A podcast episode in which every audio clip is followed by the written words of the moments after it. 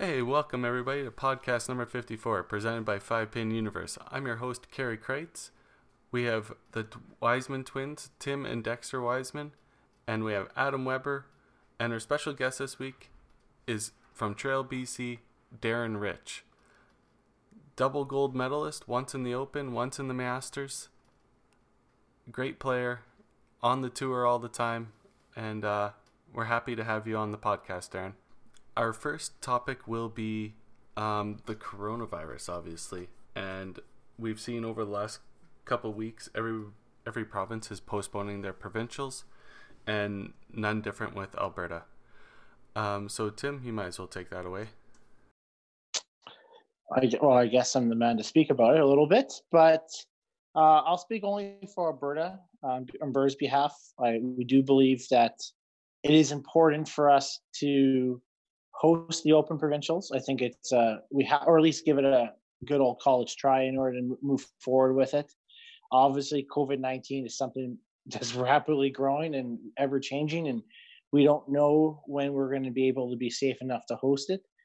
However, um, I I still think it, it's we owe it to our members to try to exhaust all our efforts in order to do it at, at a safe time.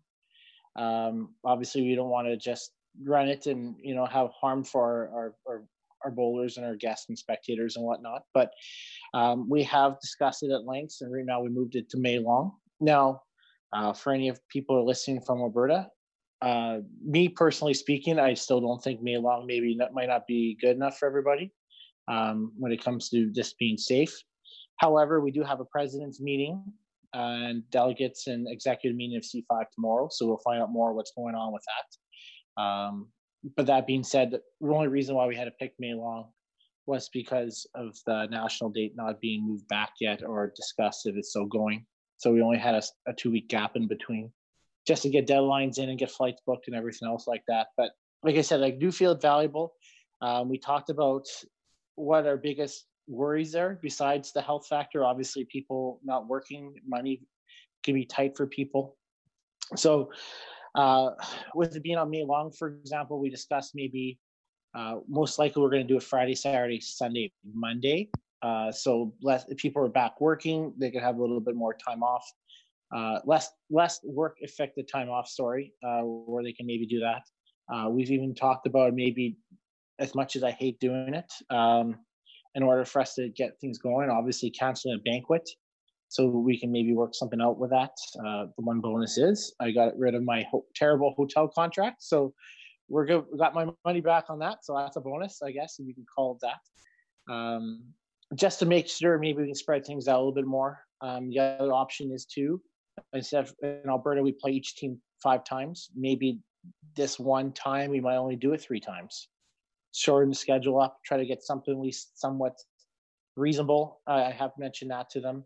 Uh, so, with that being said, if you shorten the schedule a little bit, you can lose a day off of teams, and then you can probably do singles on the Saturday, right? So it'd be another day where people don't have to take off time off work, a little bit less on the pocketbook when it comes to hotels and meals and everything else with it. Um, so we we're we're looking at all options, uh, but we did discuss as a board uh, as Alberta that whether or not, um, and we are hoping I and we are positive that the C5 will move nationals and we will have a national event hopefully. Um, but if if that does not happen, we will run a provincials anyways. I think that's important to our membership, and uh, I think honestly, just for it'd be important for the heart because I think a lot of us will need to get out and do something that we need to see some friends and do all that. Now, the biggest thing for us we're even talking about is what happens if they don't raise the capacity above 50 right? How long is that going to be in fact for right? So then we are looking at it's like hey well it's it's terrible as it sounds. Do we play multiple centers right? If you really crappy using six lanes in some centers right? You know spectators is one thing not having it but uh, so we're looking at different options that make it viable for everybody, but uh, uh, we'll find more out tomorrow, hopefully. But I, I, think it's important that we move forward with this.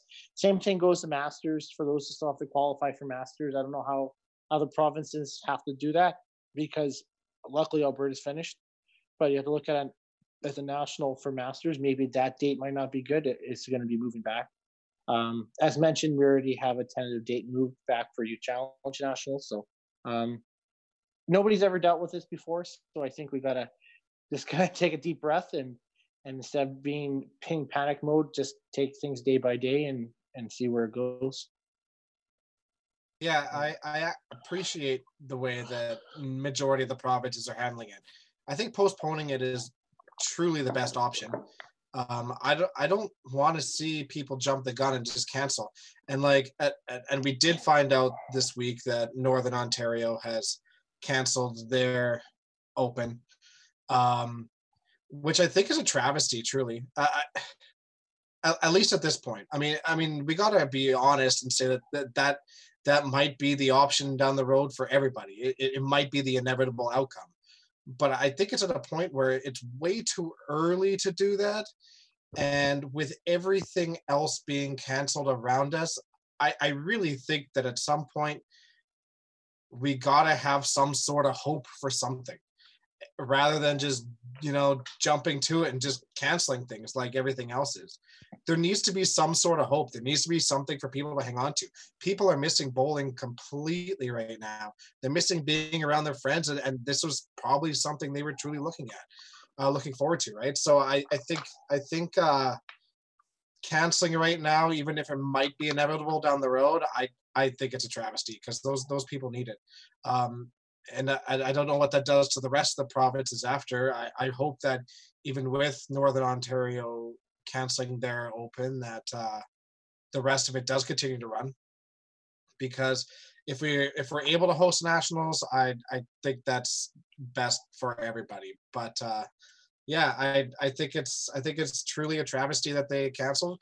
And honestly, and and this is uh, might come across as rude. I don't know, but um, it feels like uh, the easy way out. You know, you, you cancel it, and then all of a sudden you, you don't have to worry about looking at all those other options because there are a ton of options and a ton of planning that's going to be involved with this. And it's not going to be a small amount of work. And if you cancel, you don't have to worry about all of that. But I'd rather that people did worry about that and people get what they need. You know? Do you see do you see Quebec being able to do that? Like reschedule uh, the whole thing? I, I from my understanding, I do believe so. Um, I, I now I could be speaking wrong. I I think Natalie is more than uh, she's very good at what she does out there. So I, I think I, I don't see a, her having issues. Whether the only issues could be maybe accommodations. But with that being said, um, I, I think there's plenty of hotels and businesses looking for for money right now. And if those bans are lifted and those restrictions are, I think very well could get probably better deals. Not that we want to like bargain and, and play with chips on that or, or play with fire, but uh, I, I think I think it wouldn't be a problem. I think. I feel postponement is probably the the best idea right now instead of canceling it, just because you have that option later on. You can always cancel it. Um, I know you probably want to do it a few more weeks ahead of time instead of right away, but I, I would assume, from my, under, my understanding, I would assume probably you're probably looking five or six weeks out. That would be the, the kind of date they would look ahead to see how everything would be, uh, depending on how things would be. Like maybe four weeks, and then they'll probably have to pull the pin on that point. Yeah. Could could yeah. you see Northern Ontario backtracking on their decision if well, you know, nationals were? so being politically correct and speaking only on behalf of myself here, I think it's never too late to if you feel after this meeting that maybe something there is something positive out of it and you do feel comfortable moving forward on it i think you owe it to your membership. Um, but uh, um, i don't know what's going on in northern ontario. I don't know what ziggy and the executive board have to deal with and, and everything else like that. So there could be other situations that i don't know of. Um, but just speaking for what i we deal with here in alberta um, I think you could go back on it, yeah, for sure. And like you, like you said, owe it to your membership in order to try to exhaust all your your efforts first, right? So, yeah, I, I think if things start to lift and, and that becomes an option, I, I think you're absolutely right. You, you owe that to your bowlers. Though, you know, some of those people, uh, may have never made an open team. This might be their one opportunity, and and you're jumping the gun and taking it away from them. I I really think that if that becomes an option, that they need to look at it and take it, swallow the pride, and do it. Yeah. Hey Tim, from from your original or your initial meetings, I guess from from the board stance, is the general thought process to, to have all these nationals completed before the start of the next bowling season, or what the typical start of the next bowling season would be? Um, I find out more tomorrow. To be honest with you, I don't really know how everybody feels. Mm, personally, myself, as a somebody who's OCD and said one, you know, September first, we're starting a new year. Um, I I would probably me I would have a hard time with it, but I also understand this is a one-time ex- exception. Uh, it doesn't happen. We never dealt with this. So if there's no conflicting dates moving forward, and they ended up having it in a September or like whatnot, then then uh, yes, I don't have a problem with it. Um, but you never know, right? Uh, you like I, I don't know, like we don't know what's the world's going to be, right? You know, um, I hear Contagion's number one new Netflix movie right now, so uh, we, we all kind of worry about that. so,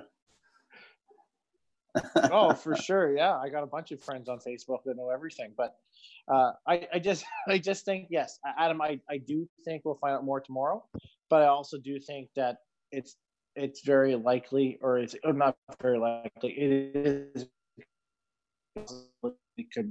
if everybody agrees with it, right? I mean, the only thing I can think of too, though, is if you're paying for two nationals, uh, in, in two in two bowling seasons, I guess, in one bowling season because well, kind of. But but that being that being said, that being said, though, you know what? Having moved back, Dexter, like you, you're probably thinking too, you probably have money now to help save those costs too, right? Well, you should have had that money budgeted and accounted for anyways, right? I mean, I mean yeah. that that money should have been allocated to the nationals already. So at, at, that point, it it should be a moot point, right? Yeah, they're yeah. spending on nothing right now. Well, yeah, yeah, I mean, but there's other provinces that are user pay, right? So, um, so that all depends on. Like, I know BC has to pay a lot, right? I do believe, Darren, you have to pay your way most times. Yeah, we do. Yeah. Yeah. So. Yeah, okay. So that's fair. so so that stuff that I can see that being you know a little bit tougher. But uh, if you already, I mean, we, we don't we don't pay everything, but we we do pay an assessment fee. Yeah, yeah. So. Well, there's no casinos running right now, so give it some time. We'll be in the same boat. No, We're gonna start going to nationals really, by train again. Dexter, Dexter, the, the extension of uh, Darren's gonna get us. Uh, Darren's gonna jump us, put us on a train, and we'll, we'll all go to nationals that way. I yeah, can get Mitch, you guys a deal. Yeah, yes. Mitch, Mitch will pick us up too, right? Mitch will pick us up. Just, yeah. You work in shit. You work in the yard though, don't you? Right? So you, are gonna slip like sneak us in like immigrants.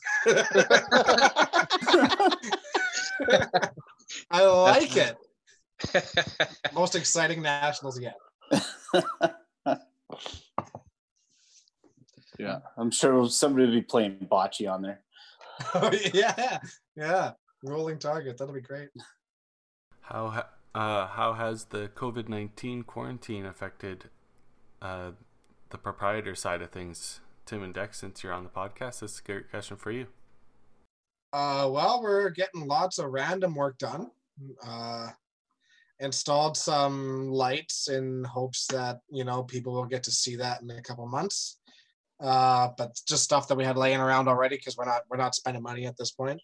Um, we're we're in a we're in a Facebook group with like all these people that do like five pin machine parts and whatnot, and um, it's all like basically five pin providers around the country, and uh, it sounds like there is a ton of people struggling, um, and uh, just a lot of uncertainty. There isn't a whole lot of help right now uh, to businesses. I mean, you you don't have to pay the uh, the education portion of the property taxes. Uh, great.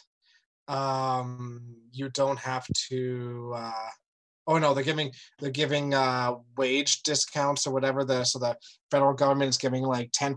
They'll pay ten percent of your wage costs, whatever that is.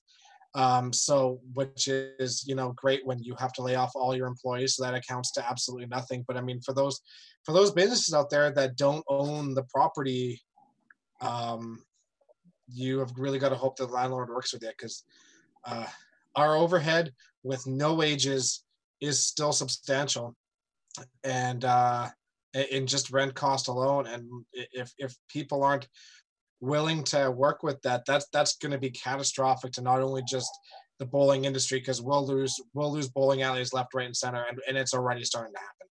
Um, we'll lose tons of them, and we'll t- lose tons of other businesses too. Um, yeah, it's tough because everyone wants to be positive and optimistic, and, and I think for the most part we have to be, and and I think we are. Um, but how many businesses can the government save? And uh, it's going to be tough. It's gonna it's gonna be real tough. So um, hopefully something comes down the line, and you know the bowling industry is seen and heard, and uh, we get some help along the way. But uh, yeah, COVID is going to be catastrophic to our sport if things don't change quickly. Yeah, it's going to hurt the whole economy. Period. Yeah. Yeah, there's not going to be much economy left.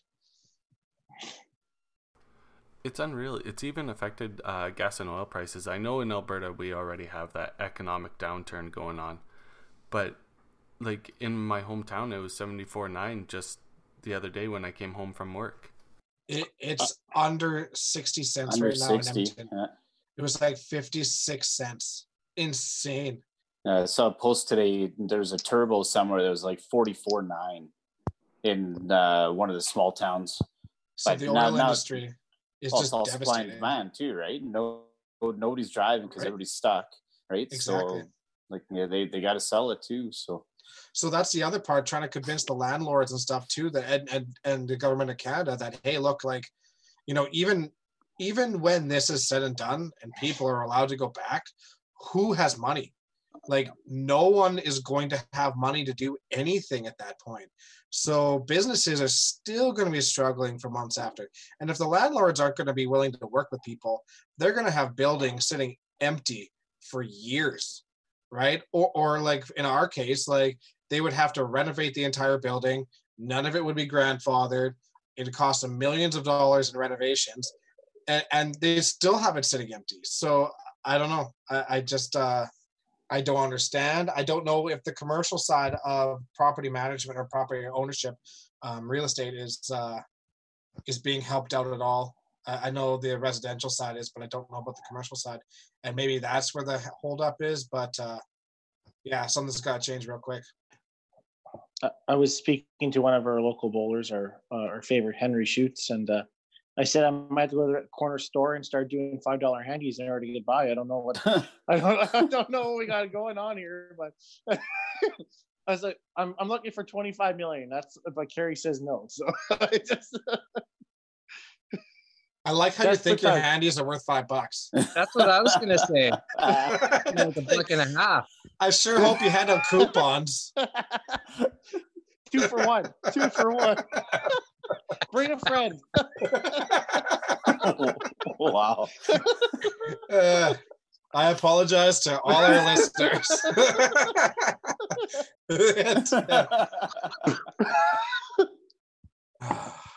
We're moving into a whole different world right now, but you know, we'll just keep pushing forward and figure things out. We're all sure it'll change, and I'm hoping it it turns around here in the next month or so.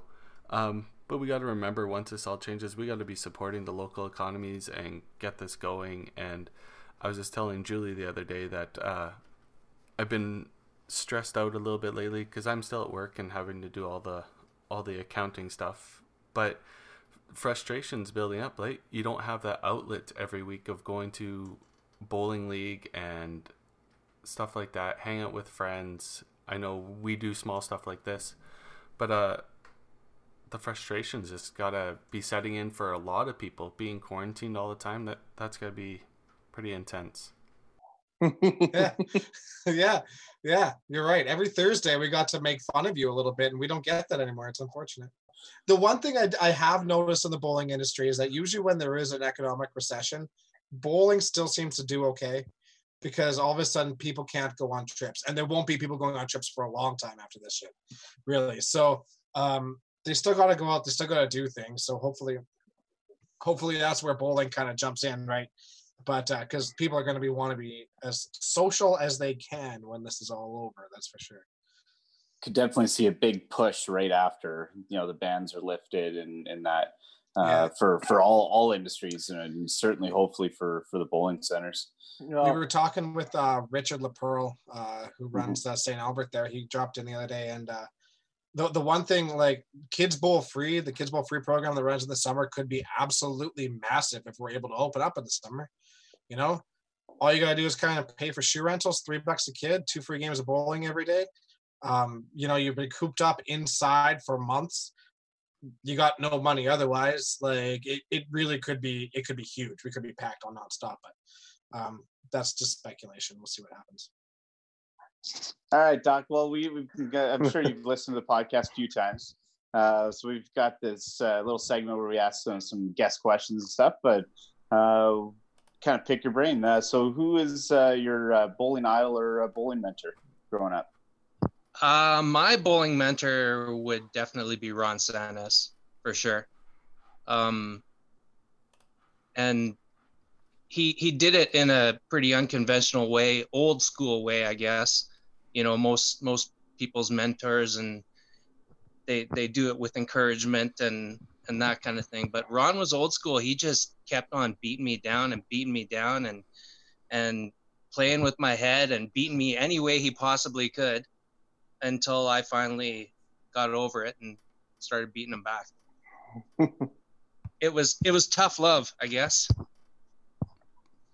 But yeah, he would yeah, there was uh there was times and and normally it would be uh a league night after he had a bad night. He would uh he'd say, "Okay, come on, let's, you know, let's go throw a game or two. And uh we'd leave at 7 in the morning. But um it would you know i'd beat him for the first few hours but he would just he would find a way always find a way to beat me in the end. And uh, one night he just never found a way to beat me and yeah went on from there. I, there was a lot of times i left the bowling center and and i was so angry. I was like i'm never coming back. I, I hate you. And uh, back, the next week. You know he no he was ruthless but it was it was all good it was all for the cause Well, it probably strengthened you.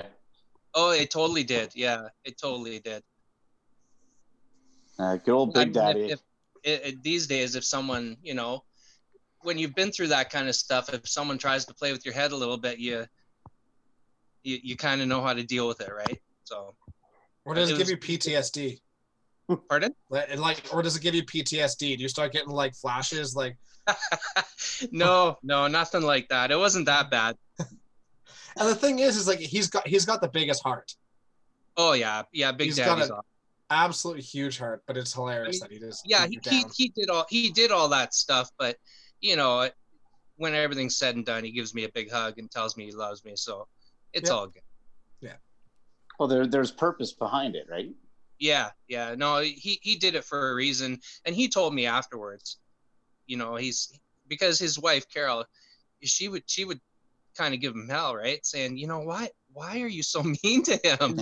and he would say that's what he needs. He's got to learn, and that's what he did.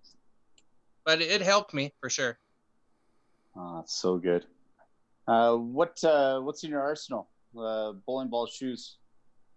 Uh, my shoes are just like a pair of shoes that I ordered and got made into bowling shoes. Uh, they're Reeboks, and then uh, I got uh, soft rolls. That's about all I've thrown. Soft rolls. Uh, do you have a toughest match in mind, or a memorable match? Oh gosh, there's lots. Um, uh, I know there was a match in uh, at Scottsdale against Greg DeGragia where we both threw pretty high and and I had uh, I had a controversial leaner call go my way and and he wasn't too happy with the end of it. I ended up beating him. I don't know, like like 910 to 908 or something like that and and uh, he wasn't too happy afterwards but oh gosh there's been lots of matches that are i can't really think of any that i lost that hurt that bad but i'm sure there have been i just choose to forget about them What made uh, the corner pin controversial? Was it clearly not over, or was it leaning against, or something like that? Well, I wasn't sure if it was a leaner or not. So I called the judge of play and I just said, was that a leaner or was it not a leaner? The judge of play said that it was a leaner. Greg obviously thought it wasn't a leaner. And, but I mean, I took it because the judge of play said it was it was leaning. With so, the rule at that point, that makes perfect sense. Yeah, Greg, Greg got immediately drunk and went to the casino. I do believe. yeah, probably, and probably won seven thousand dollars or something. Yeah, typical Greg Little- fashion for sure. Literally every tournament. Yeah, yeah, yeah. Even Uh, when he doesn't win, he what's weird, though? wins. he just he just had he just had a match where he had a leaner go his way not too long ago sometime this year i think but i can't remember where it was Yeah, Dude, I remember facing his dad in uh, in TPC when it was in Collingwood, and there was like literally like four of them that went his way against me. yeah i remember talking to him afterwards and saying i don't feel bad about mine now because you I love it. Oh, Uh, do, do you have a favorite uh, event? Could be cash or tournament Oh, side, man. nationals. i you know i like pretty much all the the wcbt tournaments they're they're all run so well um i've always loved the open i've always loved the open I, maybe i'm old school that way but i just i love the open Something about it. Me yeah, too. you know that. Well, I I think uh, you know I'm probably more of a team guy than a singles guy, so that kind of goes right into where I kind of fit, you know, or where I feel I fit. So yeah, I've always loved that, and and you probably wouldn't know it by how much I played it in, in the last you know 10 12 years it hasn't been that much well a few times but uh yeah i, I really do enjoy the open It just has I such think- a unique dynamic to it. I think know? so. yeah i mean I, I like the idea of you know having a team and and going to war with the boys you know what i mean it's Mhm.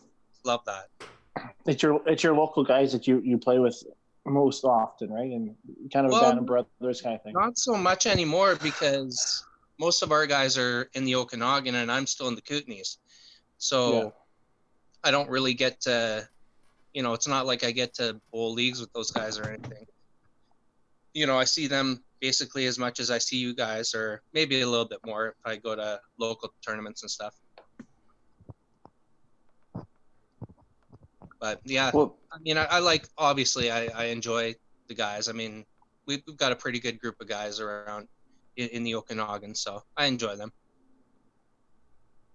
Uh, force to be reckoned with too. Well, it used to be. We've uh, haven't been as good lately, but used to be pretty good. No, your team, not not you. Your your team was pretty good. Yeah, no, that, actually, you know, for in the Open, the the Okanagan team has been good the last few years. They just haven't quite, you know, I haven't quite got over the hump. They've been they they won the, the qualifying stuff, but just never won the never won the ladder. So they've, yeah, they've we've always put together good teams. Just Mhm. you know, don't always win. Obviously, no, we're not like Edmonton, freaking wins everything. Yes, that's, far that's not- far from the truth. except, except they uh, posted a picture of all the trophies because they won every single tournament last year. yeah, yeah, I know. Yeah. Hey, you know, You know I- what? I, you know, I, Go ahead. I think I think that picture was necessary because when when has that ever happened? Maybe maybe a little cocky, yeah, but I mean like it's just it's a super unique feat to have won all the trophies, you know, and Yeah. like it's just it's just super rare. So Just post the picture in Yeah. your own in your own centers. Your guys, your guys' talent pool is insane. You guys have Uh, so many good shooters. I- it's just it's ridiculous. I yeah, I, I I think we're fortunate to have. I think everybody works together in our community pretty well. Um, from the guy who took the photo, I'm gonna throw like I have that is my copyrighted photo. That is mine. Uh, I I do want to say that I did it for one individual person. just because I felt like I needed to. Okay, and I'll say it as it, and uh, and I and that individual person did message me, and uh, we had a good laugh on it. So I am gloating a little bit. Maybe there's a target on our back, um, but uh, yeah, it, it is what it is. And I hope I hope everybody else wins those trophies, just not this year. So. You don't. and then, then to top it off, then he ended up winning the eight five presidency. So yeah. Yeah. Edmonton sweep. now we got them all. yeah, yeah. I, I, th- I thank Annette for that. You say you you step down after 16 years and you give me COVID 19. I do appreciate that. that was a text. Yes. All right, back back to Doc. Uh, what- what's left? What's left on your bucket list, bud? Um, I don't know really. I I'm I don't really know that I have much of a bucket list for bowling. You know, I I don't I, I don't really have the passion for it like I used to. Like, you know, I enjoy going to the tournaments and stuff, but I just don't enjoy working at my game like I used to. so if I could find a little more passion, that would be on my bucket list because it'd be nice to to come back and actually be relevant again. Well, you are. You are certainly relevant, without question. Yeah. Well, not if, lately. Always. if you ever show up. if I ever show, yeah, that's true. But yeah, other than that, I don't.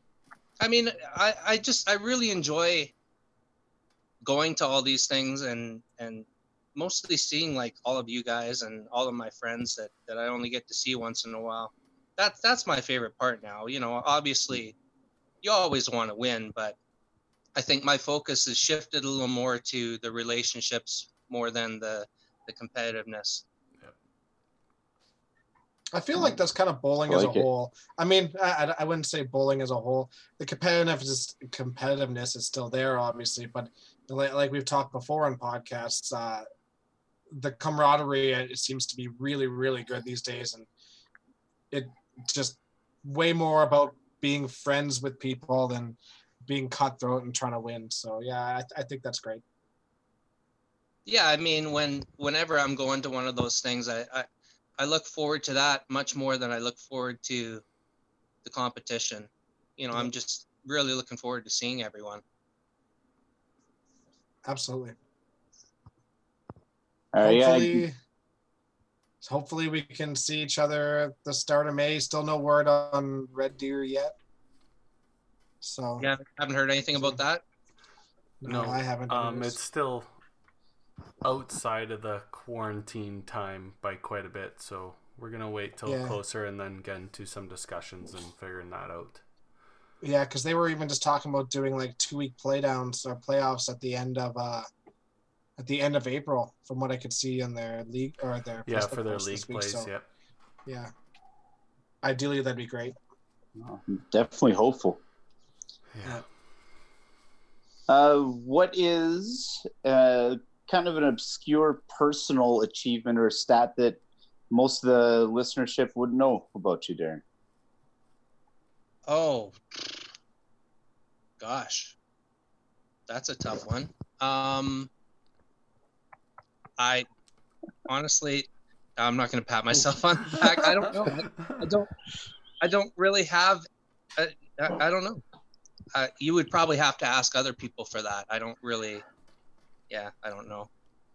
I know it's a lame answer. I'm sorry, but I just. Uh, yeah, I don't. Well, there, there's got to be something that's pretty cool that, that's pretty unique in, in your career. Like you, you've been around forever, right? It's got, got to be something that, that kind of stands out in, in your like a career achievement or something. Uh, no, I, I mean, I've just, I've always prided, kind of prided myself on being, trying to be a good team guy, hopefully. So hopefully, hopefully people will say that I have, I hope. Um, that's, I mean, you're always looking for, I, I mean, I'd rather have my peers respect me than, you know, I don't want to Mhm. that that's most important to me. Having your peer- having my peers respect me. We'll have to ask So I- Big Daddy if he respects you or not. Well, I, I think he does now. He maybe did. He kind of disrespected me for a while when he was beating on me, but he respects me. He respects me probably more than anyone else does. He's For sure. He's always and been the la- la- last one I got for you, if uh, you know that that whole passion, everything came back. Uh, what would be a challenge match uh, that you would have, either you know, past player, present, future player? oh god there's so many people that i uh, i mean probably you'd be one of them adam uh, there's lots of guys that i'd just like to tear apart if i had a chance yes. You, you, you're, you're, you're talking about bowling, right? yeah absolutely Could could be both.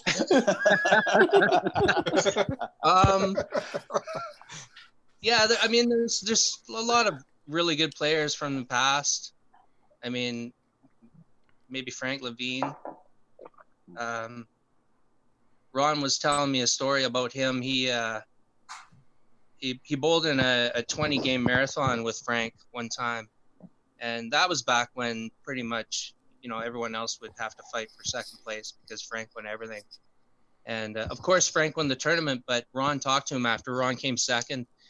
I don't know what they averaged.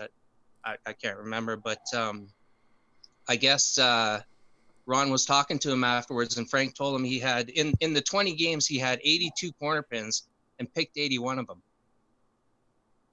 wow. which I think is that's insane. But Oh, uh, that's that, that's incredible. that's how good that guy was. So yeah, I would love to play. Would have loved to have played against Frank Levine for sure.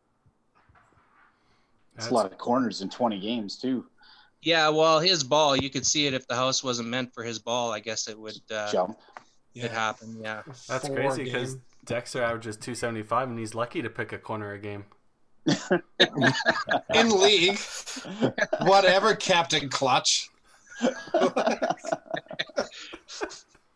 Never seen a guy more consistent on three pins when we need a strike. I thought that was Rob Wolfson. no. Not anymore. Kerry wait, Kreitz's league game. Kerry's good in, in tournaments. Kerry Kreitz's league game needs some work. It was all that time sparing three pins just to show Mitch Davies it was possible. And now the league is cut short, and we end up missing being the best team by one point because they were supposed to be facing Tim's team. It's a big debacle. I'm upset. Just He extend the hate. year, extend the season. Yeah, I Are you totally all agree. right, Dex? You gonna be okay? I need a hug, Darren.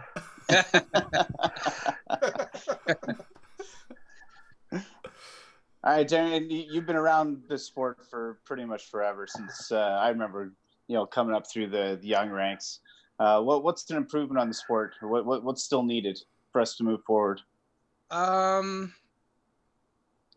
I think that the the whole WCBT thing is incredible. Like I couldn't believe when I saw the entries in Regina. That was absolutely insane. Um, so I think that you guys, I mean, you guys are completely instrumental in all of that, and and thank you for that. Um, I, I think it's just it's hard to get people to commit these days to to doing something every week. But if you could, you know, I think it all starts with the YBC programs, and if you can get kids to to want to come out every week, I think that's like the biggest thing. What But, can we uh, do to improve that? Because YBC has been notoriously plummeting in numbers for how many years, and uh, here we are, like you know, mid COVID nineteen, and nationals is going to get pushed back. Um, hopefully, it'll still run. We don't know. Um, they don't- no longer have closing ceremonies. It's two player teams, um, which I sort of get because there's no kids left in the program how can we entice more people to get into the YBC program? I don't know. There's there's just there's so many options out there now for kids to do different things. I just think that it's it's so saturated, right? Um, So you, you have to do something to stand out um, ahead of all those other things. And, and, obviously, honestly, if I had the answer, I'd give it to you, but I, I don't know what it is. I, actually have a, a viewpoint on this. Since bowling tends to be a winter sport and the school year runs pretty much all the way through fall to spring, why isn't bowling part of the school curriculum? There's a center in almost every town. Every part of Edmonton has a bowling center that's close enough to a high school. Why don't they introduce it like like a system like that? There's curling teams for sake like people go to curling, right? I understand there there's probably a, a little bit higher fee to it because it's not a community owned property and stuff like that, but like back in the day, Gino was telling me there was high there was high school teams, right? Yeah, we have um we have school groups coming all the time. Obviously, I mean we our high school groups have, you know, each class comes in two to three sort of times um, from basically every school in the community. Um, but yeah, back in the day, there used to be teams like that, and I, I, don't know why there isn't. I don't know why that went wayside. I wonder if it's simply the same reasons why YBC numbers went down, right? maybe there were too many options, and that's the one that got cut because people, not enough people were doing it. But um, we, it's definitely something we've reached out to the schools to try to do that multiple times and haven't really had much success. Um, but I mean, if we we'd give linage for dirt cheap right after school, you know, they always do their practices right after school four to six anyways for gym and whatever. Yeah. Um, or sorry for football and whatnot. So I mean, we we'd give that linage away dirt cheap for them to come in and you know practice and do a little tournament thing and go uh, from there. So I I do have a little bit of insight, Dexter. Uh, we did try through the E5 a while back. Um, Sturgeon County in Alberta, sorry, Edmonton, uh, Sturgeon County is like St. Albert, that area, and uh, Elk Island wouldn't be so much of a problem but anything inside Edmonton becomes a metro issue. So you can't work individually with schools. You have to work with metro, um, the the metro, or whatever it is for for schools and sports and stuff like that. And so if you wanted to combine St. Albert with metro, sorry, Sturgeon with metro and Elk Island with metro, then you would have to deal with all three bodies. And they so St. Albert tried out there, and we sent some stuff out. Dexter actually to Elk Island um, and we did get some positive feedback on it through the high schools, but they had to get, in order to be part of a Metro thing, they all had to work together on it. And the Metro people were like, uh, we're not interested at this time. So that's kind of how it went out with that. So it all depends on your school boards. I, I, I imagine if you had uh, the rural ones, I mean, like with Win and stuff like that, probably wouldn't have to deal with that kind of stuff. Um, but you know, it, the bigger cities have to deal with the boards. I, I guess so. It's worth a shot. Might as well send something forward again each year and try to push it and make sure we get into it. Because that would be a, a surefire way to get at least um, how do you say it advertising inside schooling to get kids interested in it, right? Right. It becomes so, part of your your physical education program, and then all of a sudden you have traveling teams that would travel to like you do with Taskwind, Stettler, Lacombe, Leduc kind of thing. Mm-hmm. It, it makes a lot of yeah. sense to me. I understand there, there's probably a lot of cost to that, no doubt. But they're already doing it for badminton, volleyball, basketball. And there's probably a lot more kids involved in that, so the probably the the costs are a lot higher. Where bowling, you might have a couple teams. It wouldn't be a team of twenty or something like that, right? Mm-hmm. See, I I even pitched it to them that we can use some of maybe our gaming funds and help help offset those costs, so didn't have any cost towards anybody. So I, I think I think it's still doable. I think there's a way you can make it work around. Um, yeah, I don't know. I, I, w- I wish there was an easier answer in that because um, if we get it back, I think that'd be huge. And I, we're not talking about the YBC program in general. I don't think. No, Barry. no, um, this is. But what but what people don't realize either is these kids who are say participating in these high school programs or any joe bull off the street that's over 12 as of december 31st can't sign up and play the u challenge so there has been kids in the past that have made u challenge teams just picking up a ball and national athletes and then play Um, I know a couple of our kids at work had mentioned in the past that they wanted to play, but then they chickened out. So, um, but that's beside the point. I think it, it is possible to gain more exposure that way, and you might be able to get some of these kids to join a league down the road just from that experience, right? So, it just every guest we have on this podcast, we we kind of propose that question. Everybody says the youth obviously is the future, and by far it is. So I think it's gonna take some thinking outside the box because the YBC programs just, in my opinion, this isn't anybody else's opinion, just isn't cutting it anymore. It's hard it's, to get uh, parents to commit to that and a lot of that issue, right? So to get them involved in a high school where it becomes part of the curriculum, the physical education program, and all of a sudden you have traveling teams. I think it would it would spike interest in a different avenue than just relying on parents having to bring their kids to the bowling alley every, Monday after school or every Sunday on a day off, right? Mm-hmm. It's probably going to take. It's probably going to take some people that are willing to start coaching these kids from the school. You know what I mean? Like from like on a teacher standpoint they're going to yeah. have to, they would have to kind of introduce the whole thing and and and start it from the from the ground up, right? Yeah. There, there, there's a program actually Bowl Canada came out with called Learn to Bowl, um, and they actually have CDs and they have programs, and we've sent them out to our local. Uh, they're made for they're made for everybody, but you know, high school teachers use them for for their gym classes, and then your elementary school kids use it for like uh, math or something like that where they can learn how to do scoring and stuff like that. Um, we have a couple schools. We have Westboro that comes in, and, for example, and they'll do a learn to bowl. So that's four weeks of programs, and then the last one would be a fun bowl kind of thing like that. Um, I don't think you're right, Darren. I don't think. I think it actually wouldn't be so bad getting a teacher involved. We we know enough teachers out there. Um, I know you guys have one in Katie, but I mean, Katie's only grade two teacher. She doesn't count, but uh, that's beside the point. um, but, but anyways, we have enough teachers out there. I know that this is the other side note. Like with our gaming funds, Harry, we can actually pay for these these uh, teachers or coaches to get their levels too, right? So if down the road they were interested, we could also give that availability to at least learn the game a little bit yeah, which I, I think would be beneficial to everybody. I and I keep saying it, but I think the major hookup is yeah. probably the cost and the travel, right? Like a lot of the schools aren't really close to a bowling alley, so how do you get those kids to the bowling alley? Well, m- most of at least in Sherwood Park, basically every high school has their own buses. Mm-hmm. Right, so uh, they have their own sports team buses as it is. So it's just scheduling that. Yeah. Yeah. For for the most part, those are already going to be taken, right? So like with, with Brax, for example, we actually have met uh, at, a, at academy school for soccer. And uh, obviously, you know, during winter months, they, they don't have access to their fields.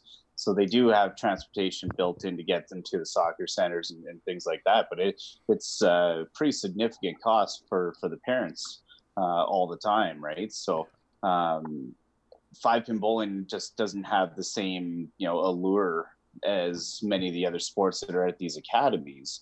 Um, but the, I think the other thing is uh, when it comes to YBC, I, I really think you got to get at these kids while they're really quite young, mm-hmm. right? I, I, think if you start off in a program, you're you're more you know apt to to continue with the program at least for you know five, six, seven years.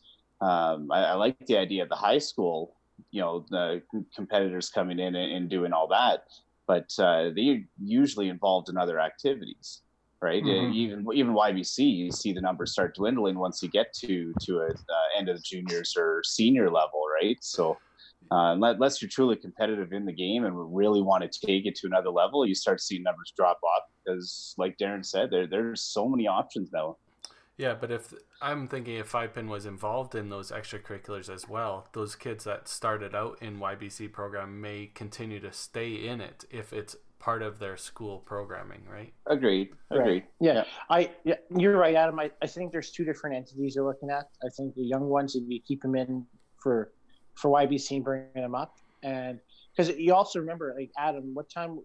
Sorry, what age could? Since none of us have kids here, but what what age could you could you put your kids into soccer or people going to gymnastics and stuff? It doesn't end up being until you're a little bit older than what you can do for bowling, right? So, because um, uh, there might be a little bit of sport ball, there might be a little bit of something there, but not nearly as organized, I think, as bowling is in a way. Um, I, again, I don't have kids, but from what I hear from other people, well, so, um, soccer so is fairly young though, right? Like if, if we're gonna compare apples to apples, like soccer, you can be yeah. in at four years old. I do believe is what I see out here. Is it? Is it okay? Probably even earlier, right? They, there's yeah. uh, grassroots programs that are pretty much when whenever you can kick a ball and you can stay upright, like you, you could probably you know play bumblebee soccer, right? So yeah, it's not super organized. It's more kids running around the field trying to chase a ball down, but at least it's it's out Something. in the field starting yep. a an aspect, right? Right. So, but I, I, I think the young part, but I, I think the older part will pertain to more towards uh, at least interest down the road. I think our biggest issue what we have is not it's developing them, but I think between like the junior and the second or third year of senior, that's where you lose a lot. People are into whatever else in life. And I think the hard part is as soon as you go from like the 18 to 24 year old, 25 age, I think that's where we're missing a lot of and losing a lot of bowlers that way too. Uh, just because university and stuff like that. But that's where I think you're right, Kerry. The associations need to come in and providers need to work together and we got to figure something out together because if we all have money or we have things we can help out in different situations, we might as well get go ahead and do something. Right. But again, like I did the Boys and Girls Club thing. Obviously, that got canceled. Uh, but I had fight back on, on that. I mean, it's like, why are you why are you want to give me these groups in my center? I was like, I'm trying to give you money. Like we're trying to grow the sport with people that don't normally get to participate in this, right? So um, it, I think honestly, yeah, it's it's a never-ending battle, Kerry. no, for sure. Stuff. We just gotta we just gotta yeah. think outside the box and start uh, new yes. avenues to get this stuff rolling again, right? Because yeah, let let's all put it the way it is. We're gonna be coming out of this COVID nineteen thing, hopefully within a month or two. And you said bowling alleys are gonna be struggling. We you we have to jumpstart it somehow. So it might be an option to look into this while we have the time, right? Mm-hmm. I also hope that what we are doing with WCBT and all the videos, and if we can ever get that on TV, that I think that would stimulate it too. Because I mean, you, you, watch the numbers just plummet after TSNs and CBCs left too, right? Yeah. They need to be able to see it. It needs to be front of mind, and that was the easiest way of doing it. Watching the people at the highest end of the game playing it, and uh, yeah, that, uh, we we really missed that. And you know, kids had heroes, and they had things to look forward to, and it's hard when you don't see it. People don't think of bowling as a competitive aspect as much anymore. You know, they think of it as a place to go have your birthday party. If you don't see the competitive side of it, you don't realize that that's a thing. So, yeah. Well, once you see it on TV, right, it becomes relevant. And exactly. I, I think that's uh, from from a kid perspective. If they, like you said, if they don't see, you know, people look up to or, or people try to go emulate uh, in, in an activity, they're they're not going to. Yeah hell, right now we're we're started watching a little bit of uh, poker. Uh, me and Braxton, hmm. and uh, a couple days ago, Brax asked me, "Hey, Dad, can you teach me how to play poker?" So at age nine, I'm just kind of teaching the basics of, of some of the, the cards, right? Because he saw it on TV for a half mm-hmm. hour, yep. right? So that it's yeah, there, there's a direct correlation there. Oh. Yeah, and but, now but, raising a degenerate gambler. Yeah, yeah, yeah. that's right. Do you know what? Darren, follow one of Daddy's footsteps. Yeah. first, first, time I ever went over the Webbers, uh, he was trying to, you know, shiesty me for money. So I really, oh. I really don't think poker is is yeah the starting of it. He's a smart kid. He loves math. And he, well, and he can s- sniff out suckers, that's for sure. Yeah.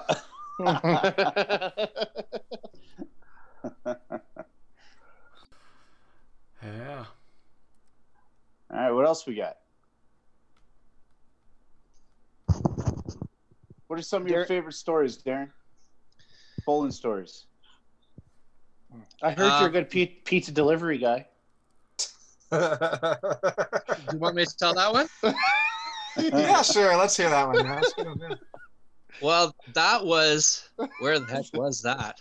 Um, Maybe maybe make up a place so the authorities don't come and get you. yeah, I think you know I think it might have been it might have been in the year we won in 09 but i'm not sure but um so we're we're all standing outside the hotel you know and we'd we'd some of us had had a few drinks whatever that's normal. Weird. but um the pizza guy rolls up and you know gets out of his car with his pizza and walks into the hotel. And i said i should go steal the pizza guy's car. And and and uh schulte says oh you, you won't do it. I'm like yeah i'll do it. So then i started walking towards the car and then i turned around. I was like no i'm not going to do it. Well then he called me something. He called me a name so I did it. I went and I took the pizza guy's car and I drove it around to the side of the building and parked it. And uh, when I turned around, when I got out of the car and was walking back, they were all running away. I was the first one running. Yeah. Were you able to see a reaction from them? I, you- you know what? I didn't stick around to see what happened with the pizza guys, but I hope he, I'm sure he found his car. Did he have any extra pizzas? No, No. no, there was no pizza in there, just the car. but he left it running and everything. It was too easy. I just hopped in and drove away. Can't trust anyone these days. I, if I was a pizza guy, I wouldn't leave a car running right outside like that. Nope. That's it's just too, it's too enticing. well, definitely not now. Yikes. you probably gave him a valuable lesson in life, Jared. That's that's right. And I didn't actually steal the car. I just moved it. Hey, they, they might be looking for insurance. It's I still think that's theft. He borrowed it, guys. Come on. To, to, to walk around the side of the building. It was parked illegally. yeah, yeah. It's just upholding the law. It's just offering valet service. Yeah. Yeah. what are your favorite competitive stories? You've got a, you were mentioning a few at the start uh, before podcast. Probably, um, like I said in 09 in the step ladder, every one of our matches came down to the last bowler in the 10th frame. Um, we had qualified second, and we played Saskatchewan first game, and there was a lot of good teams that year. Um, Saskatchewan had uh, uh, both the Clark boys and Brad Mowens, and you know they, they had a pretty darn good team and uh, uh, Ron Sanchez came down to the last frame, and I don't remember everything exactly because you know that was a long time ago. But um, I know that I, I think it was in the first game he kind of had to match whoever he was bowling against, and and he, he kind of I think they both threw chop spares the first, and and then uh, in the tenth, and then Ron threw a corner pin, and I think whoever he was bowling against. I can't remember who their anchor bowler was, had punched or something. But and then we had to beat Manitoba twice, and uh, both of those games also came down to the tenth frame, and came down to Ron Sanchez. And I remember going into um, the last game.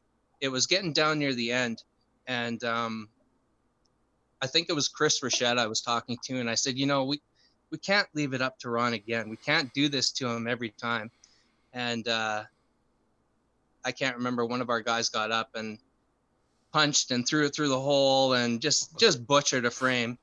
And of course, it ended up coming. it came down to him again, and and he actually Ron before like one or two bowlers before it was going to be his turn, walks over like pushes me out of the way so that he could sit down in this the certain seat that he wanted to sit sit in, like literal pushed me out of the way so he could get at it. But then I looked at him, he sat down and he was just getting in his own little world there. I was like, okay, yeah, do your thing. And but he, you know, he he did that so many times on, on so many open teams that I've been on. You know, he he says that I I never remember the times that he didn't do it, and that might be true. But there was a lot of times that he he did do it and and was able to throw the big shot when we really needed it. That's awesome. yeah, That's it was pretty cool. exciting. Uh, Mitch Davies was, I think he was 21 back then, just young guy, eh? And he was he was in the bar and he was sitting with um, Ron's wife Carol. and Ron went up and threw a strike, and he, you know, Ron he would get pretty excited sometimes. And Mitch said something like, "Oh my God, look at that old guy! He's gonna have a heart attack!" And his wife- with his wife, good old Mitch, eh? I love Mitch. That sounds like a, a, ba- a bad joke waiting to start. The mid, mid, midget walks into a bar. Uh, Yeah, that's great. that's Oh, that was that's probably one of the high points I've ever had. Is uh, just that team in general. That that was a good team. that was a hell of a team. You had both Rochettes. You had yourself, Stu, Yeah, Schultz, Schultze. and Ron And Sadness. Stu Right? Johann. Wow. That's, that was a pretty loaded team there. Yeah, we always we always said if we could ever uh, another interesting fact on that team, um, we had always said uh, both Rochettes and me and Ron, if we could ever get together on the same team, that we would have a good chance. And um, uh, Schultze didn't actually make that team. it was Trevor Rakwalski that made that team. Schultze, uh, there was the first year he'd bowled in in the Okanagan, and um, he was the alternate and uh, Trevor Rakwalski actually backed out, and Matt got on that team. And I remember the day it happened. Uh, I drove up to the bowling center when I found out about it, and I said to Ron, I said, "Oh, so so Trevor backed out, and and now we've got Matt Schultz," and he was upset about it, and I was like, "No, no, you don't understand." I said, "No, we're we're not going to win provincials now." He goes, "What?" I said, "We're going to win nationals," and uh, yeah, Yeah. It was No, and nothing Think- against Trevor. Trevor. Trevor's a good player too. No, nothing against Trevor. Uh, Oh. Trevor's a great player, but um, I mean, Matt was at the top of his game at that point too. Yeah. was at the top of his game at that point. Yeah, he was he was really good. Yeah. And he, uh, Schultze actually carried us quite a bit. Well, I wouldn't say he carried us at nationals, but he he played really well at nationals for us. That's a pretty cool story. All right. Well, What else is in we'll, we'll end that on the high note there. we can talk about that. Talk about the good stories after podcast. Maybe we'll do a special edition or something. Hey, Darren, I just want to thank you for coming out and joining us. And Thanks for having me. Always good ya. chatting with you, buddy. all right. Yeah, I missed you guys. I can't wait to see you Oh. guys. Miss you too. If, Thanks if for time, Red bud. Deer's not a thing, we'll we'll just all like do a, a podcast road trip to Trail. That sounds good, man. awesome. We'll do it live, floating down the river. okay. that,